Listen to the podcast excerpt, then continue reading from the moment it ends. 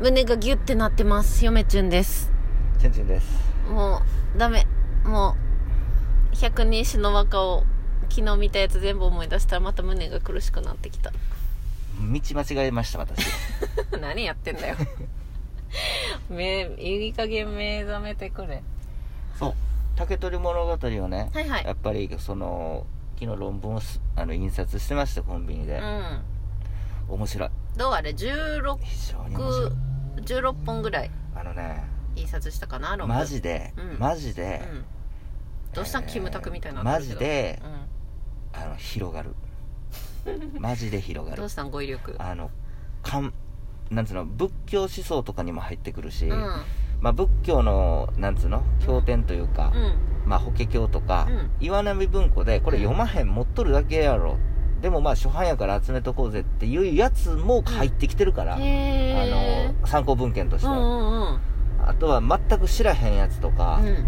あの中国漢、うん。あのまあ、中国のね、うん。書物とかも、あの関係してくるし、うん。でなおかつあのそのなんていうんですか今までその偉そうには喋ってますけれども、うる覚えとかで喋ってる部分なんて 多々ありますけど私は。自分で気づいとるんや。うん。まあ適当に喋ってるんでね、ううんなのでまあそういったのも再認識するためにね、やっぱ細かいそのなんていうのやつを読まないといけない。でねあのーまあすごく私几帳面なんですよ。え？あで細かい人間なんで。あまあある一定の物事にはね。そう。スイッチがパチッと入れば、うん。すごくすごいんですようん。ね、入ったらね。入ったらね、うん。あの竹取物語は入っております。スイッチが。いやすぐ飽きると思った。竹取もいやいやいやあれはちょっとな全然飽きないね。いや三島由紀夫の研究自体がもうストップしちゃってるから今、うん。だからその暇つぶしで竹取物語今研究してるようなもんやけど、うん。でもね竹取物語ねこれねいいところいっぱいあるんですよね、えー、どんなところ？めっちゃ聞きたい。あの内容はね、うん。まあ当然なんですけれども、うん。まずその所有欲を満たしてくれる。というのは？えっとね江戸時代の後半から、えっと現代までのうん。書物、じゃあまあ参考文献とかうん。先行研究とかいっぱいある、いっぱいっていうかまあいっぱいある言うても、その穴場なので、その確かに手に入らへんのやけれどもたまにポンとこう手に入ったりする、うん感じ、数は多いですよ、うんそれは本だっておそらく200300冊ぐらい先行研究を集めないといけないぐらい。本だけでね。うん。うんでもプラスアルファその竹取物語に関係している、えー例えばまあうんと資料がいっぱいあるんですけど、うん。日本のあと中国の。それについても知らないから私、うん。それについても論文とあの本もある程度そろ揃えていかなあかんし、とか、うん。あの本が増えますまず。うん。それも良質な本が。まあそれが所有欲を満たしてくれると。そう。でまだあの1冊しか持ってないですけど実はあのうん。竹取物語の和本の、うん。えー和本も比較的全部が全部じゃないけど手に入れやすい。手に入れやすいやつがある。まあお金かければ。うん。うんだからその現代の明治とか大正だけの本じゃなくて、あの江戸時代のこの和とじの本うんも収集しないといけないから、うん。本の幅がすごく広がる、うん。なおかつ古典に広がりますよね。ああせやね。あ源氏物あのじゃあわ紫式部日記とか、うん。そういったのもその関係はかんなんだろう。そのまあ歴史専門なんで歴史的に歴史学で例えると竹取物語はすごく歴史的意義があるんですよね。歴史的意義っていうか何ていうか分からへんけどうん。私は、あの文学史上意義があるんですうんうん。だからそうなってくるとやっぱりあの影響はしてる。さす、影響はしてるんですよね、うん。あの「源氏物語」だって後半あのえ影響を与えてる、うん、みたいですよ論文。うん。うんそれ以降もあのまだ読んでないですけれども、はいはいはい。パラパラ見とったら、うんそれぐらいですね古典っていうのが今まで手薄やったんですけど私、うんうん。私の人生。うん。あ広げてくれるなって竹取物語一つでうんいろんなものを広げてくれるしいろんなものにお金使わせてくれるなって感じですね。お金使わせてくれる。なるほど。そう。それが一つですよね、うん。あまだある。あとはですねミステリーというかその謎というか、まあそういったのをせやな。探っていけるこの楽しさ、謎多き物語よね。うん、ですかね。普通こここの1個だけの物語に、うん。こんなにいろんな人が研究したりとかすることってないよね。そうです。あと時代背景を知らないといかんから、うん。あのもう一回歴史の勉強もしなあかんしあとは思想史の部分が大いには入ってくるから、うん。その思想史の部分ももう一度見直さなあかんなと、うん。まあ優先順位はちょっと後回しにはしてうんます。けども、はいはいはい。そういった形で今までやってたことも再再勉強させてくれるといううか、ーん。あのそんな感じですよね。この竹取物語っていうのが一つ。だから僕はもしかしたら竹取物語を研究するためにいろいろやってきたのかなと、つながったんよなそれが。うん、妖怪もしっかりですけれども、うん。なんか全てがつながってるような感じがしそうました。そうそうそううん。そそれが竹取物語っていうのはすごく意義深くて。う意義深いよね。あ日本最古の最古の物語だからね。に目を向けさせてくれたっていうのはすごくありがたいですようね、んなぜかつながったんよな。つながってるんですよね。不思議と、うん。その流れに。ただ残念なことに私はやっぱり文学史とかは全く頭に入ってませんし、えー読み方すら分かりませんので、うん。まあ、そこは少しずつあの基基礎を勉強しながら、まあ、ライフワークとしてやっていければなと。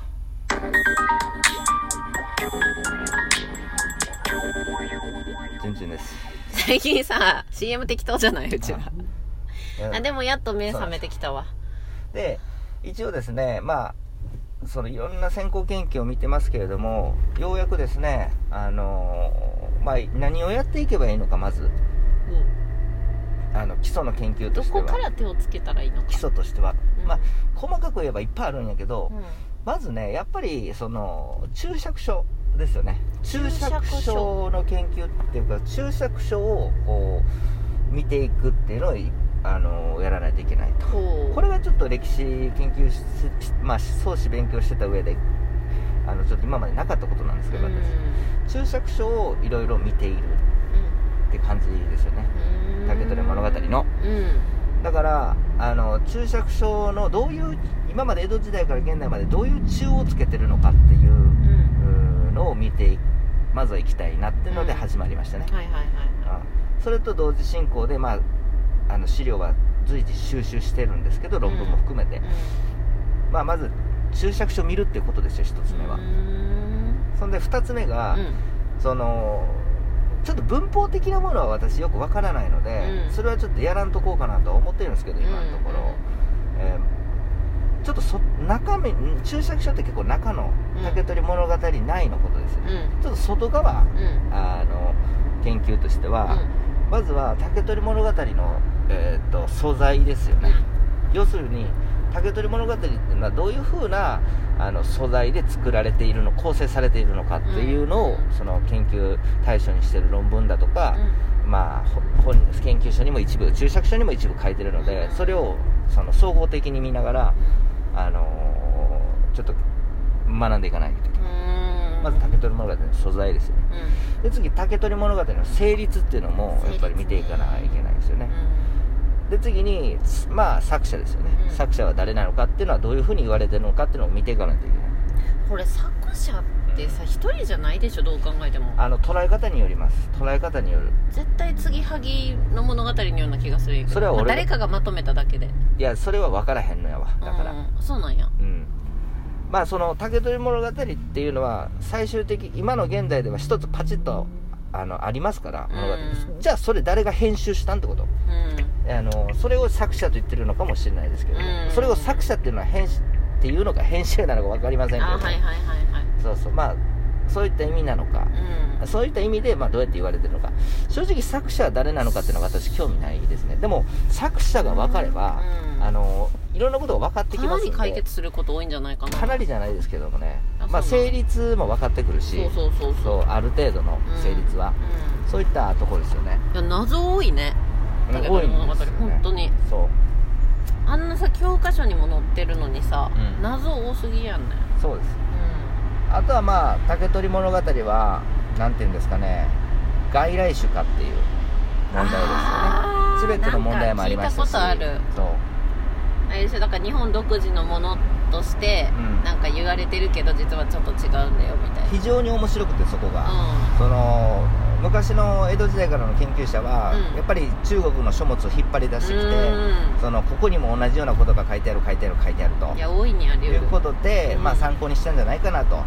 あの当時の唐か知らんけどなんかうん。信濃のあの書物を、まあでもそれもあの一つあるんじゃないかなって私は思ってますけど、うんでもそういったのも学ばないといけないし、うまあ、成立その、まあ、構成ですよね、うん。竹取物語のこの構成とかはどういう風になってるか素材の話も一緒ですけどね、それが魅力だと。うん、魅力です魅力ですよね、うん。あとはまあその昔話の型。うあーね。あのいろいろ。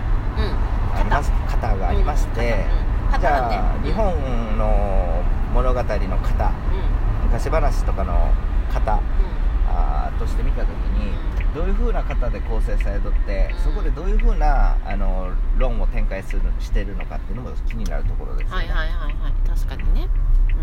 まあ、竹取物語の構成につながるのかな。うあとは文体ですね。んうん。文体についてはよく分かりませんけどまだ、はい。あーまあそれもあの優先順位はちょっと低いですけど最初、うん。あのやっていかんといかないのかなと、どうなん？竹取物語さ、うん。前なんか1行終わったって言っとったけど今何行目まであいった？2行。あいや1行終わったっていうか2行しか読んでないって言ったけど 終わってはないですよね。だからその なぜ2行から進まへんかっていうとあの資料がどんどん先行研究が増えてますんで、あの注釈書の、うん。うん、だから進まへんのは当然ですよ でもその代わりいろんなことを同時進行でやってますので、はいはい。今ちょっと成立とかの部分を、うんうんあのやっているような感じ、うんじゃあまだなんか大々的に発表とかはできないけどこうやってまたちょこちょこあの途中経過を報告できるといいね。そうですね。で、うん。やってる中で的を絞るなり、ん。もう課題が見つかっていけば、うん。それで論文のテーマが決まっていくので、うん。まだはっきりとは論文のテーマなんて決まってないし、うん。うんもしくは決まらへんかもしれないし、せやな。うん。そういう可能性も。で決まらへんかった場合は一つやりたいなっていうのがあって、うん。研究室ですよね。それはやっていきたいですね。それでは皆さんさようなら